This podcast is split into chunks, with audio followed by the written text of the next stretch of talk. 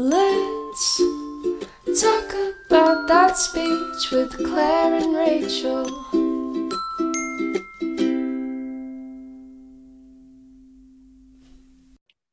Hey everyone, and welcome back to the Let's Talk About Speech podcast. I'm Rachel. And I'm Claire. And we are back for another episode. We hope you guys enjoyed last week's episode, which was all about engaging older students with Hallie Sherman and we are back for another episode. But this week we have a special guest, Hallie Bulkin. Mom deserves the best, and there's no better place to shop for Mother's Day than Whole Foods Market. They're your destination for unbeatable savings, from premium gifts to show-stopping flowers and irresistible desserts. Start by saving 33% with Prime on all body care and candles. Then get a 15-stem bunch of tulips for just $9.99 each with Prime. Round out Mom's menu with festive rosé, irresistible berry chantilly cake, and more special treats. Come celebrate Mother's Day at Whole Foods Market. So today we have a very special guest, Hallie Bulkin. She's the founder of Little Sprout Speech, and she specializes in pediatric feeding. And she also works really closely, we saw from her website, with occupational therapists in that area. So we're really excited to learn from her today. This is an area that both Rachel and I are not super familiar with or comfortable with. So we're excited to learn from her and for you guys to hear her story as well. Hallie, welcome. Thank you. Thank you for having me. Yeah. So, if we just want to start, I guess, with your background as a speech pathologist and how you landed in this area of pediatric feeding. Sure. Well, it was kind of an accident. Um, I started in the schools and I did not receive any instruction in my graduate school program on pediatric feeding. It was all adult focused. And I loved it, but I was like, I don't want to work with adults, right? So here I end up working in a school, which is not really what I wanted to do either, but that's where I landed. And they throw me into a classroom with little kiddos who are non mobile and they're wheelchair bound. And I'm watching their you know, their full time nurses pour purees down their throat. And I'm going, oh my gosh. And I'm looking at their IEP goals. And these children happen to have IEP goals for feeding in addition to speech mm-hmm. and language unlike the rest of the children at, in any other classroom because we weren't allowed to give those other kids any type of feeding goals.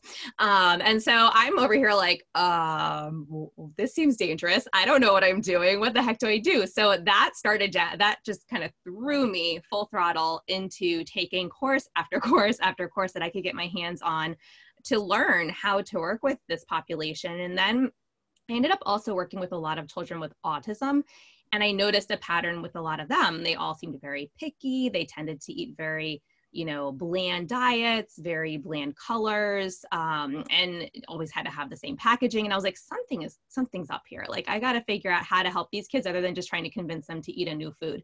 And so again, that just threw me further down the rabbit hole of taking more courses. And you know, at the same time, I was kind of a jack of all trades, doing right more traditional speech language pathology work and then also doing like feeding on the side.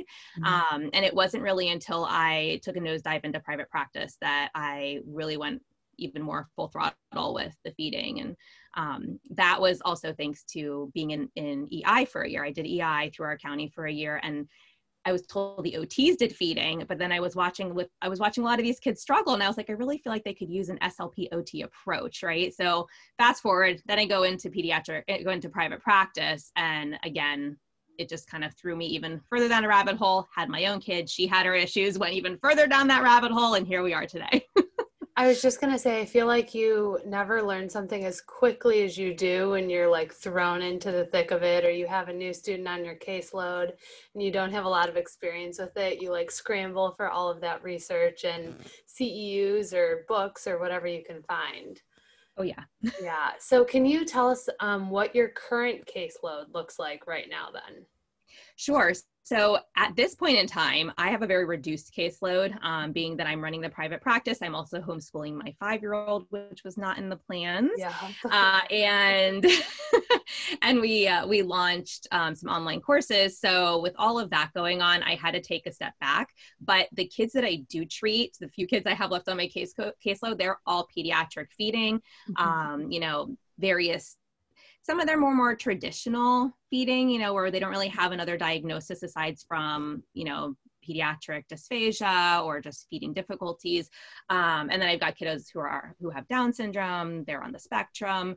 Um, so that's my feeding side of things. And then I've got the myo side. So I've got kids and adults okay. with orofacial myofunctional disorders, tongue ties, you know, prepping them for mm-hmm for frenectomies, their their procedures and all that fun stuff, and just teaching them proper oral habits. So that that really makes up my personal caseload. So, just a side question to that with the pandemic, are you doing majority over telepractice or are you able to do your feeding therapy in person? So I'm doing all of mine over telepractice are right you? now. Okay. Yeah, my team is split. Um, a majority of them are still pretty much telepractice, but we do have a handful of clinicians that are traveling to families. Some are doing outside sessions, some are comfortable going into the homes. It's really mm-hmm. case by case.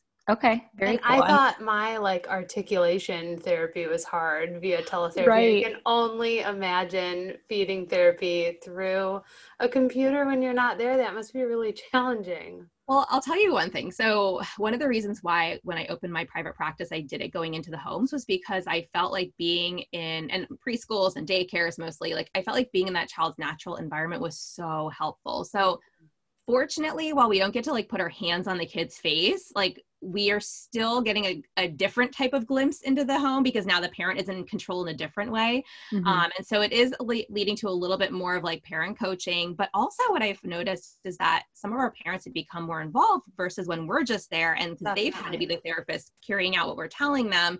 And it's, you know, in some cases, it, it doesn't work for every case, but in some cases, it's actually propelled them through therapy faster, which is incredible. That's so awesome. it's kind of an interesting experiment. yeah, that's very cool.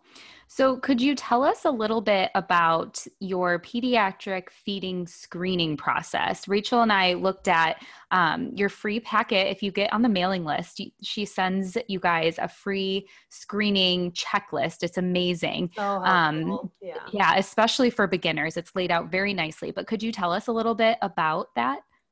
Absolutely. So, first, obviously, you want to get the packet. Um, but the really nice thing about the packet is that we have you look at the milestones and really get a good grasp on not just feeding skills, but fine motor or gross motor, you know, overall oral motor development and kind of look at like where is this child and that that chart that's in there focuses on birth to 36 months. And so obviously if you get a kid who doesn't have some of those skills beyond 36 months, you're kind of like, oh, I know we need to, we got to work on this. Mm-hmm. Um, but even some of your younger, younger kiddos you'll notice are like falling back. And it's also, we've been told it's a really great resource to show other professionals and families mm-hmm. um, because it just makes it so visually, yes. you know, it just, it's visually pleasing. It kind of explains it all really nicely. And so from there, um, we have a checklist of the 50 most common issues or red flags, if you will, in feeding that are on the list. And so um, once you do that, you go through, you move all of your findings over to the feeding screening results checklist or little like we made a little grid so it'd be really easy to transfer everything over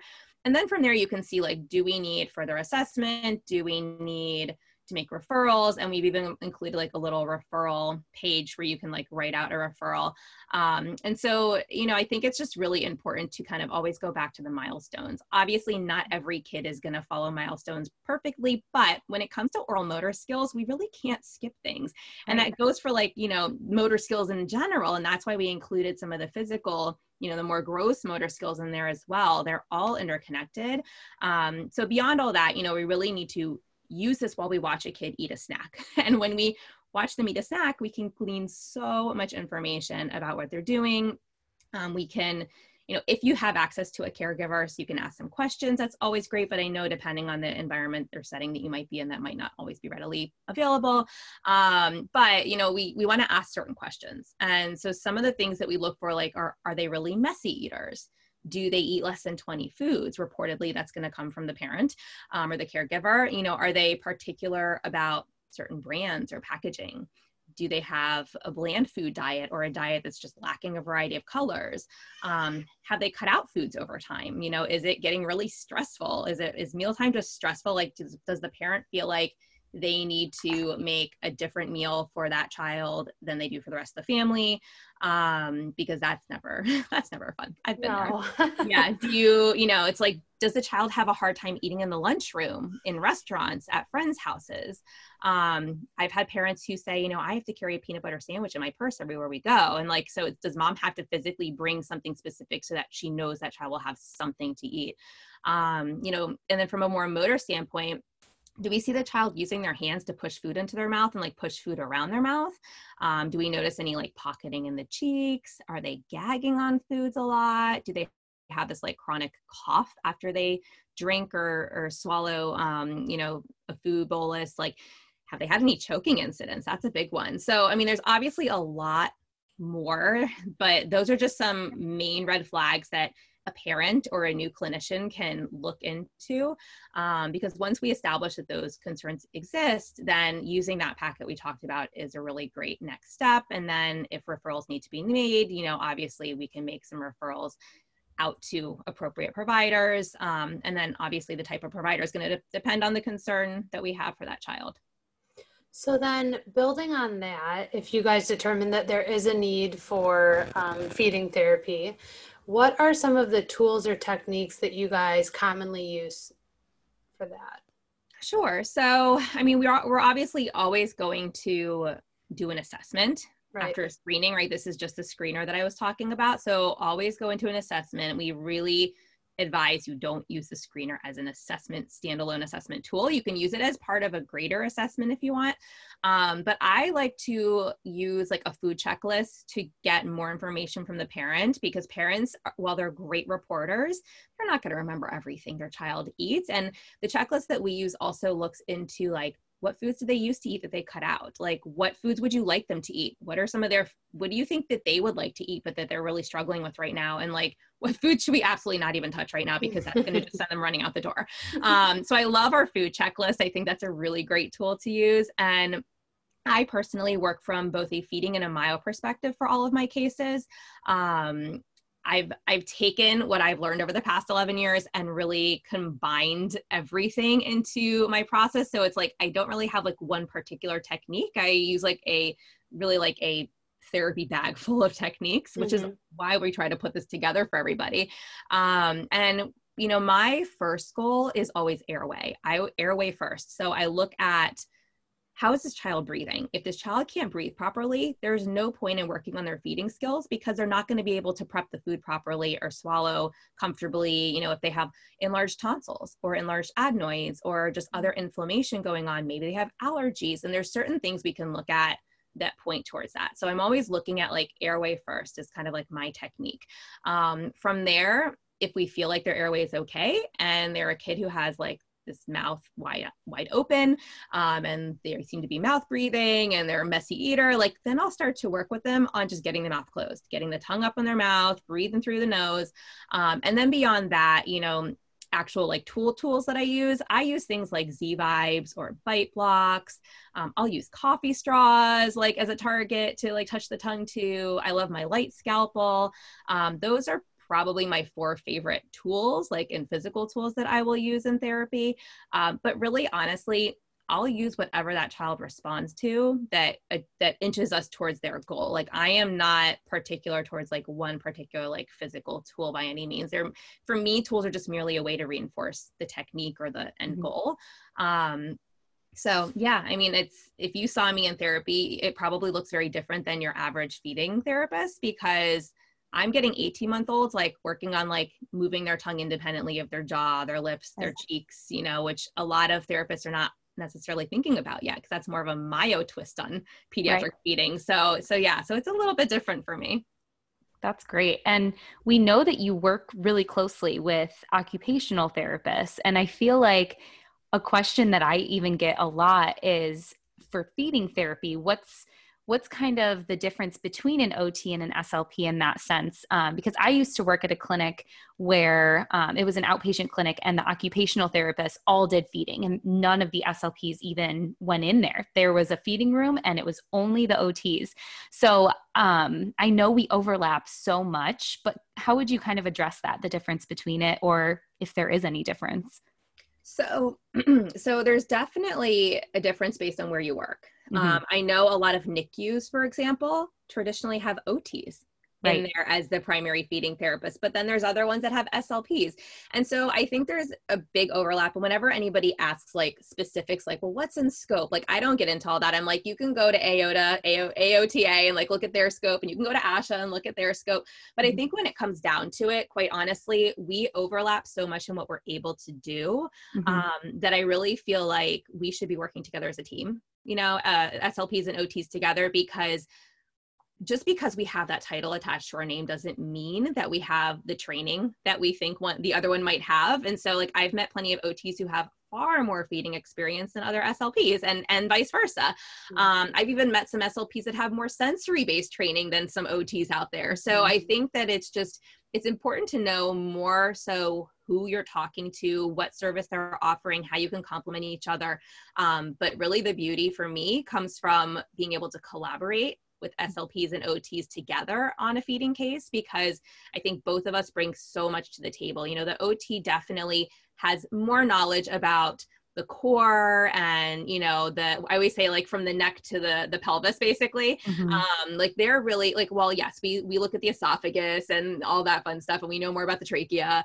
mm-hmm. um but when it comes to really understanding like how we can support each other. We also under, have to understand things like posture postural support and like what is pelvic versus anterior you know pelvic tilt um or posterior versus anterior pelvic tilt. Did i say that right?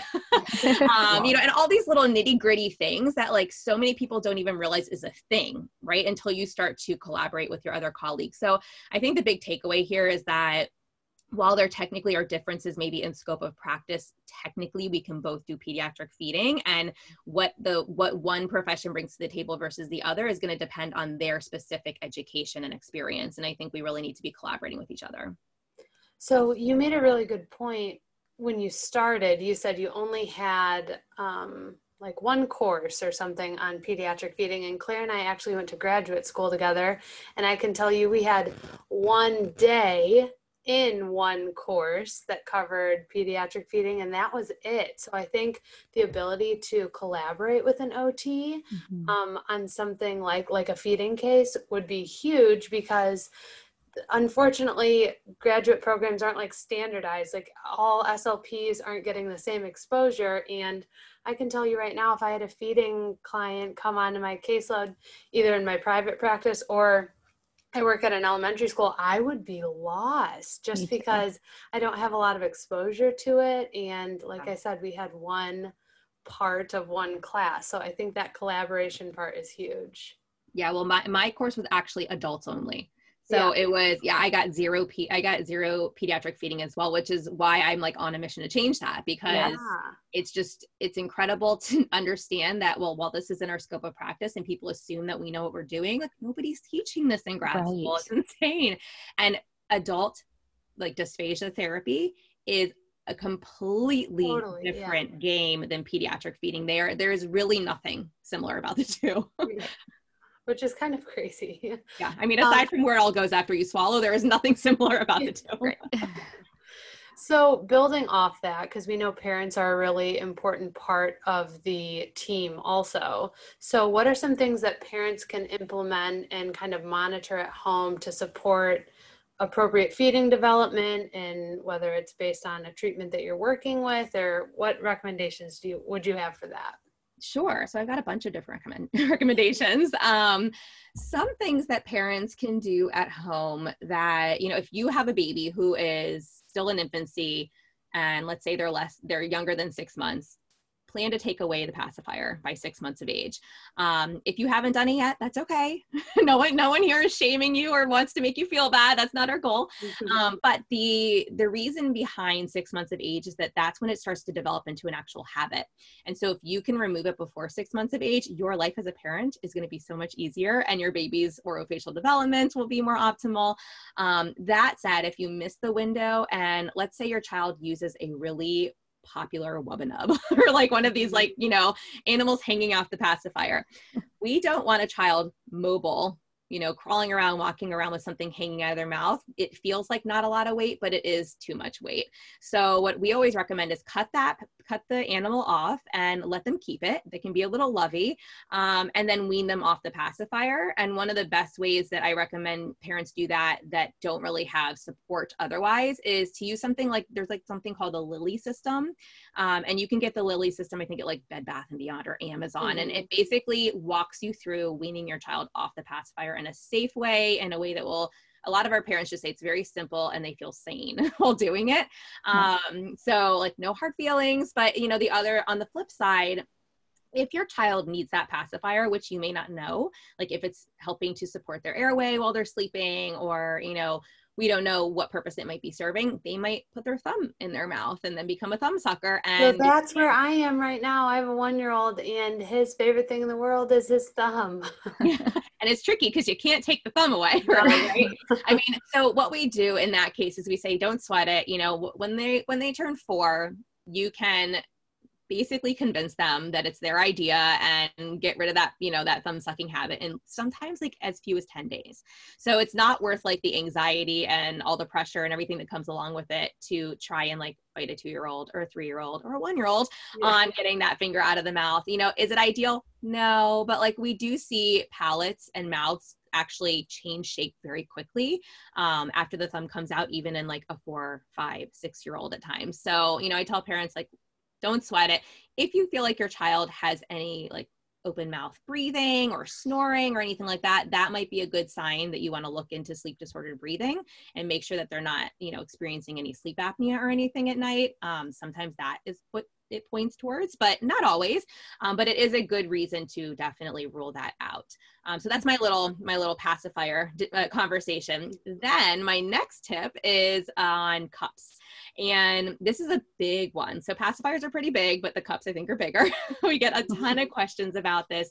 Um, and on my especially Instagram, right now, I feel like it's a hot oh, yeah. topic right now on social media. 100%. And you know what? It's funny because as a speech pathologist, my kids used a 360 cup and then one day i decided to drink out of it and i was like oh no no no no this that was me horrible. And i was like this is not right i don't like everyone raves about it which is crazy because and all the SLPs I've ever worked with have always said to use them. So it's interesting that now well, people are straying away from them.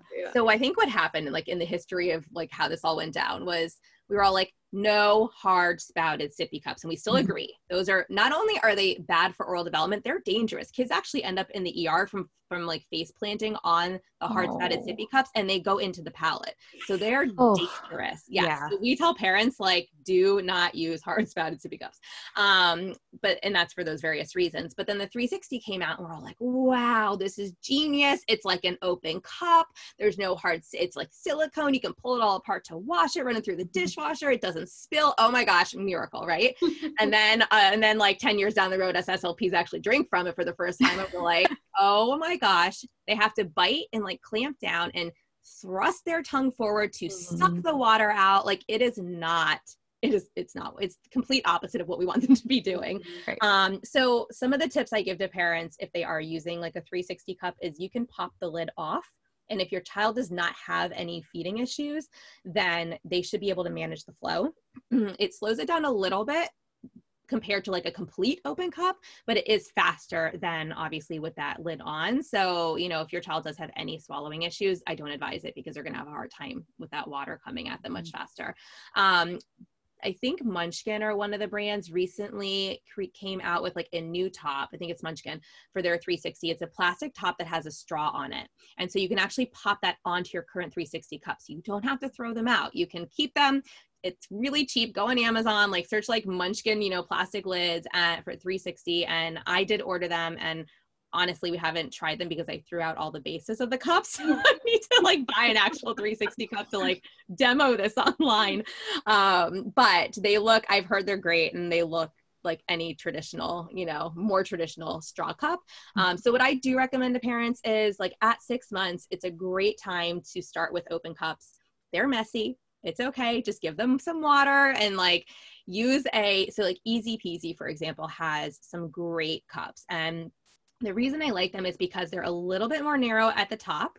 at versus the wider base and the base is actually weighted so when they put the cup down Mm. it's not going to flip over so it kind of helps them like learn to like put it down and then it's i think it's also more rewarding for the child that they're not putting down the cup and it's spilling every time because they're just Yeah. going to get frustrated if that happens um, but you know we recommend filling it like almost to the top they have it in like a two ounce version i believe and then a four ounce version so you can kind of work your way up to so it's not a ton of water if it spills plus it's more age appropriate like size wise Mhm. um, for the child. So I love that as a first step. And then beyond that, straw cups are great. I introduced straw, cups at six months of age. Some people wait till eight months. Um, my kids were on them early. And for straw cups, I really love anything that is angled and like a silicone straw so that one if it hits their mouth it's not going to puncture them or cut them um, two it's angled so that they don't have to change the direction of their head and their neck they can basically lift the cup up and bring it straight to their face um, and and yeah if it's short we want a short straw too so that it's basically going to their lips and it's not like holding their tongue down in their mouth Mhm.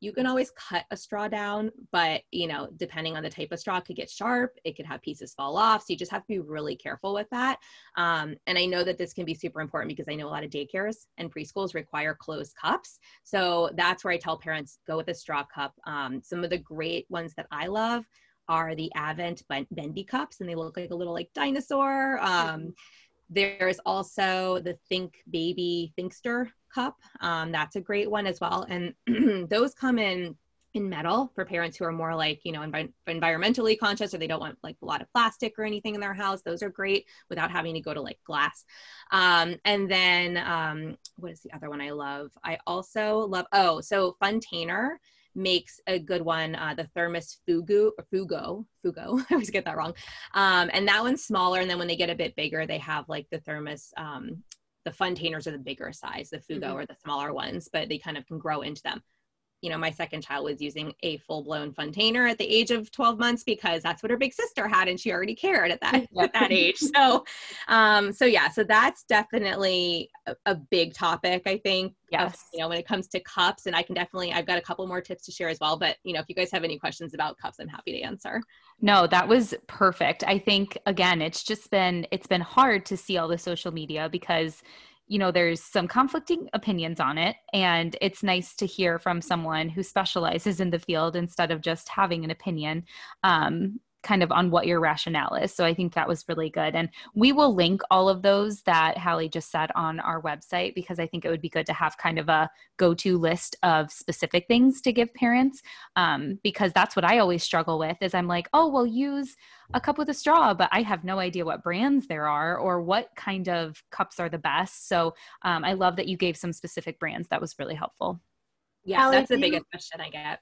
Oh, go ahead. Oh, yeah. I was going to ask if you guys still recommend like the honey bear cup, like teaching the sucking reflex, because I know that was super helpful for my son Henry. He was really struggling with like learning how to use a sippy cup, and that helped immensely. And I have recommended that to a couple of my parents that struggle with the same thing. Yes, 100%. It's funny you say that. So I have a post like on my Instagram and I have like a bunch those cups we just talked about are listed plus maybe another one or two. But then at the bottom, like if you're having trouble, try these. And so I have both the Infa trainer um, that you can use to teach like open cup drinking and it helps you like slow the flow a little bit. It kind of looks like a bottle, but it has like a different top on it. And then I recommend the honey bear because the honey bear is perfect for teaching that that straw drinking. So yes, absolutely. There's so many options out there, and I feel like, you know, like you had mentioned, the hard top isn't good, and I feel like we know that from like a speech standpoint because that's our job. But like when you walk down the aisle at Target, there's like too many choices. That can be mm-hmm. very overwhelming. Yeah, and that's why I like to give parents like these specific recommendations. I'm like, you don't have to use these cups that I mentioned, but look at them. Look what they look like. Ex- like understand like what the top of them looks like, what the straw looks like on it, so that if you are going to go with another cup, just make sure it looks similar and that it's not like a hard spouted sippy. It's not a 360. The the you know, it's not a really hard straw for a child who might like bite down on it and clamp down on it and hurt themselves when they're starting. Plus, not too long of a straw that's going to like hold the tongue down because we want the tongue going up when they swallow. Right. Um, so all these things that parents don't really know to look for 100%. Yeah, that was so helpful. Um, I guess another tip I think we were going to talk about is picky eaters because I think that's another uh, question I get a lot is when does picky eating become cause for treatment as opposed to it just being kind of a behavioral picky eating thing? Absolutely. So um, I have a, I have like three tips that we can um, share that early on can kind of help avoid you know avoid that picky eating. But I will what I will say first is that picky eating, true picky eating, is a milestone. It is something mm-hmm. that toddlers do. They become pickier. Like I have a two and a half year old right now. She went through a couple week phase where she was like barely eating dinner, and my entire family was like, oh my gosh, she's not eating. Why isn't she eating? I'm like, guys, first of all, she's fine. Like, look, she's not like falling off the weight charts. Like, she had enough earlier in the day. And they just go through phases like that where like the quantity in what they eat changes, the foods they want to eat change. It really becomes a problem when it happens for like, let's say more than four weeks. Like around three weeks, I know parents start to get really concerned, sometimes sooner than that. But by the time it's starting to like, you know, verge on three weeks, maybe call and make an appointment for an eval. Um, and if it's going on past four weeks, keep that eval appointment um, because you know that's really when it's no really no longer really that traditional picky eating. Now we're becoming we're kind of getting into that I call it selective eating, and so it's and the other thing I'll put in there as a disclaimer too is that kids are not lazy. Kids do not um, want to be kids are not stubborn. Like yes two year olds are stubborn and yes they have their little they kind of step into their own they realize they can say no like there's a lot of cognitive changes happening at that age. But when it comes to food and eating children don't want to not eat. And we get a ton of parents who call my office and they say my child's really lazy. My child's really stubborn. They're refusing to eat da da da da da. And i'm like please don't call your child lazy stubborn or any of those things. Like call your child a child and understand that like yes maybe they're pushing boundaries but at the same and, and yes there could be behaviors attached to this but there's likely something else going on if this has been going on for more than four weeks. So like all bets are off until you meet with us. You can't say anything negative to or about your child until we meet and then we'll we'll have a conversation. That's awesome. Yeah that's super helpful i think because that's a strong topic as well right now. Yeah. Um, and i have a few tips too if you want yeah go for it Yes. So when, you know, and this can apply to any ages, but this is going to sound like it's more geared towards like the earlier, you know, months when when they're starting solids um, around 6 months or so. My biggest tip and but again this one can apply later is let your child get messy. If you are going to have anxiety over it, like find somebody else to feed your child and leave the room. they will feed off of your anxiety. Number one. Number two, it's like strip them naked. If you if it's warm enough in your household, let them get naked, put a bib on them. Um, or really, if you can avoid putting a bib on them, like don't, because the more they feel and taste and see and smell, like all the senses, they touch, you know, the more interested one they're going to become in the foods, but two, the more their sensory system is going to learn to adapt to a variety of different foods and textures and temperatures and tastes and smells and so on and so forth. Um, my other big tip is do not wipe their face or scrape their face between every bite. Um, napkins. I, I joke with my husband and his family. I'm like, you guys ruined Lily because you had to wipe her face between every bite with a napkin, and she is a sensory feeder now. Um, and you know, she might have been anyways. Who knows? But I was like, please let her get messy. And like, I I look at her clothing that I'm passing on to like my two year olds, and I'm like, there's maybe stains on three entire outfits and we did not strip her naked to eat like this is this is not okay and i look at my two year old now and i'm like i can't pass on any of her clothes because they are so messy and stained. It's ridiculous. Mm-hmm. um, but seriously you know their sensory systems need this input. So i tell parents like embrace the mess embrace the mess. And if you have to put them in the bathtub afterwards that's fine. But let them enjoy the meal. Mm-hmm. um, that's definitely like tip number one. And then number two i tell parents like let your child explore any utensils, obviously age appropriate ones, um, and even work on self feeding. It might not actually be self feeding in the early days, but this is how they learn how to pick them up. They develop different skills, different motor skills. Um, you know, let them dab it in the puree, let them put their hands in the puree on the tray, and just let them put it all over their face. Because again, this kind of ties into number one, like this is how children learn. Um, and then number three really is after that initial initial introduction, feed your child a variety of foods. Like try to change up. I think parents, you know do the in, the initial intro and then a lot of us me included we get stuck in just like the foods that we typically keep in our own house and so mm-hmm. and if you're a busy parent and you're like i just need to get my child fed some healthy foods like i feel you i feel you 100% like i enjoyed cooking before i had kids after kids i'm like i don't have time to do this so i was like you know what they're eating like healthy organic foods it's great and then i realized like i need to change up what they're eating like they need different fruits to explore different veggies to explore different proteins different you know carbs like all the things and so i always tell parents like look at what's seasonal and fresh in your area and explore like some try to bring home like one new thing every week it doesn't have to be crazy bring home like one new thing. It could be a new fruit or a new veggie, um, even a new protein, but just one, just one. You don't have to do like one of each category, just one. And then, you know, once your child is uh, old enough, like even by like 15 months or so, involve them in cooking activities. They can put things in a bowl, they can stir, and they love to help at that age.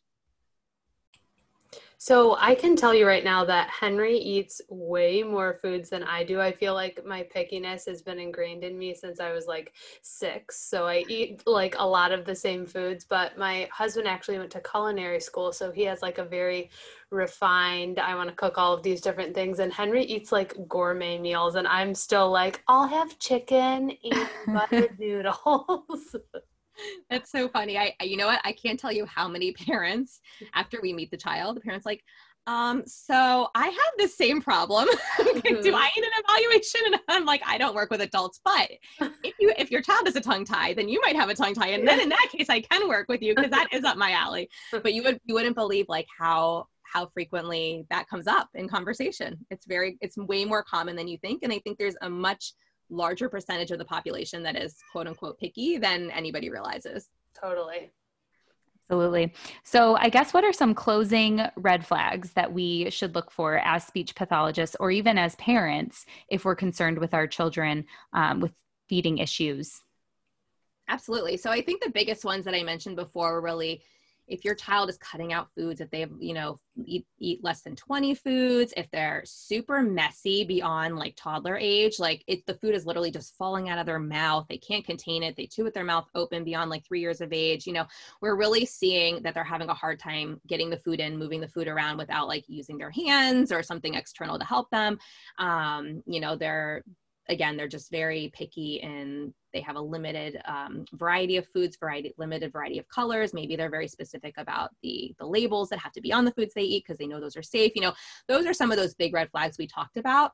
Um, I think as far as monitoring goes, to kind of like bring this full circle, if your child has any of those red flags that we talked about, it's definitely time to call for a feeding evaluation. Um, like our parents who call are always amazed. They're, they're amazing at knowing when something is going on. And they're also i always say the best reporters and advocates for their children. And i think that unfortunately they have been brushed off so many times by the pediatrician or other providers that they almost feel like i'm just overreacting.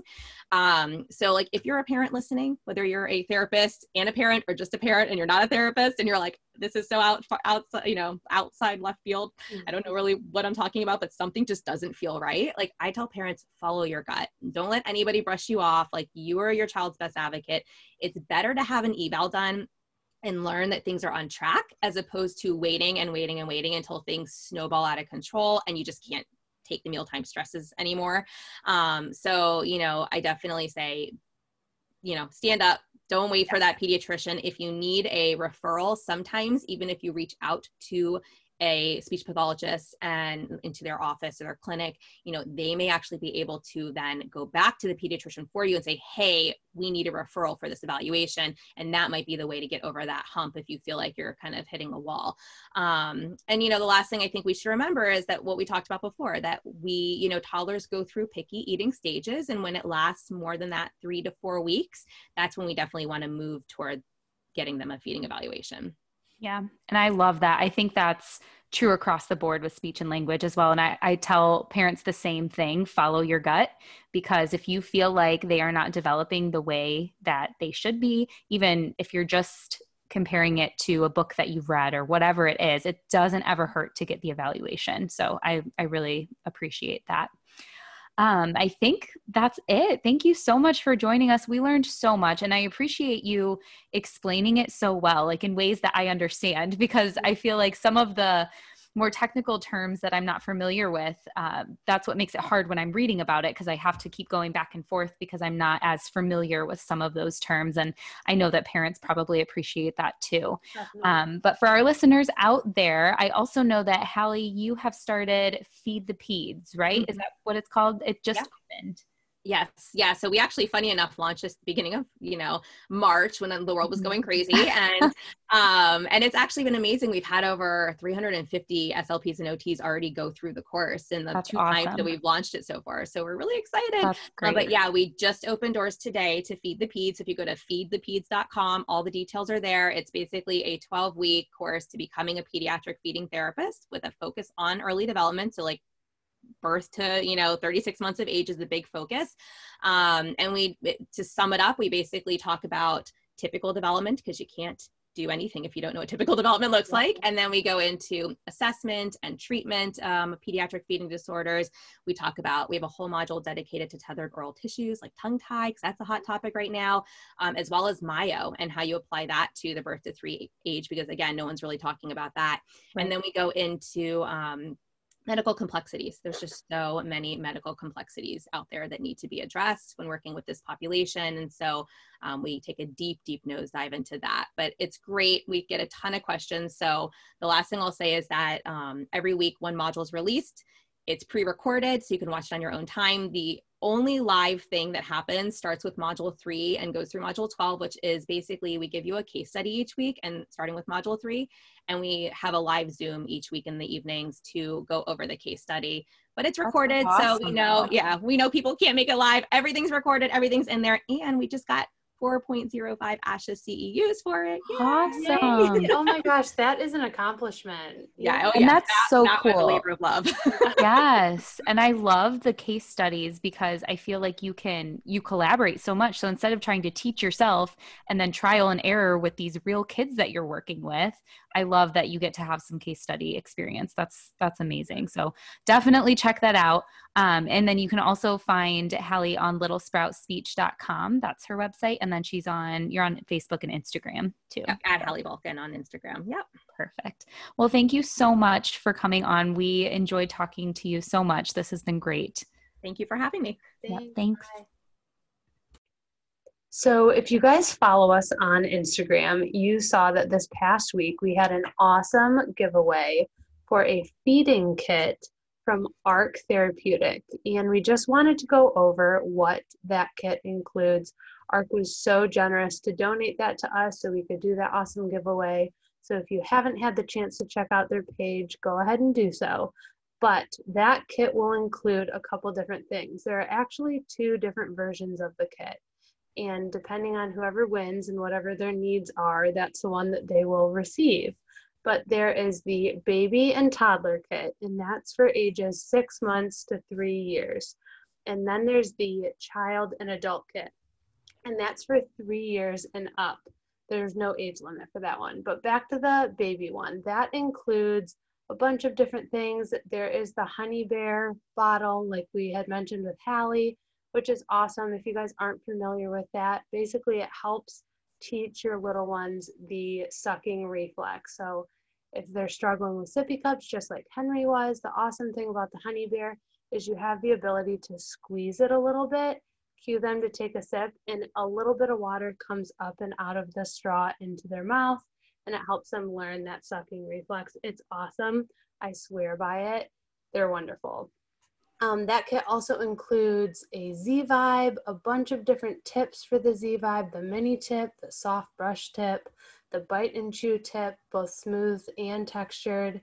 It includes a bite tube tip, um, a soft spoon tip, a hard textured spoon tip, a mouse tip. Um, they make really cute, friendly ones for the littles um, to enjoy. So that comes with a ton of stuff. And really the only difference between the two kits are just um, the actual tools or attachments are just bigger in that child and adult kit.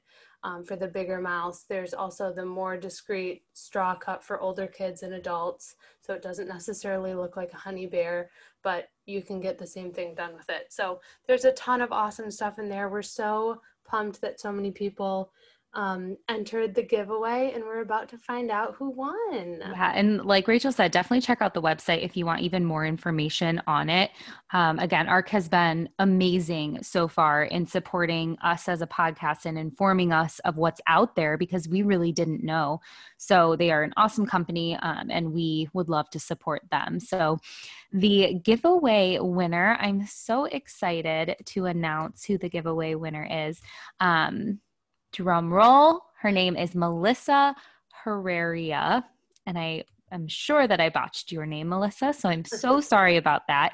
But if you could please contact us at some point um, before Wednesday, so it's Tuesday sometime today, um, contact us through our Instagram or through our email.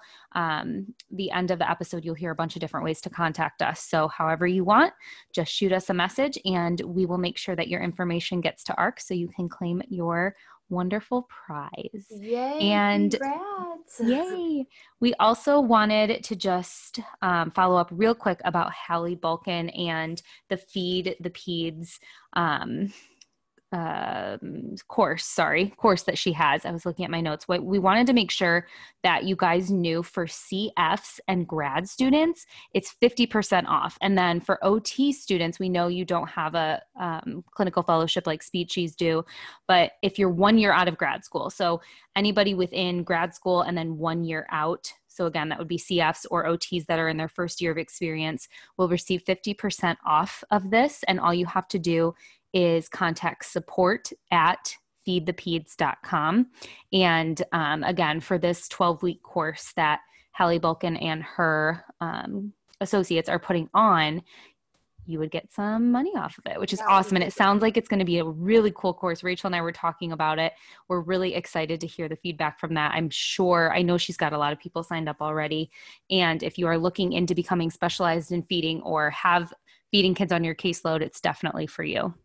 For sure. And those are awesome resources, both um, Hallie and her programs and ARK Therapeutic. And the other great thing about ARK is they're a family owned business, which we love mm-hmm. supporting the smaller companies.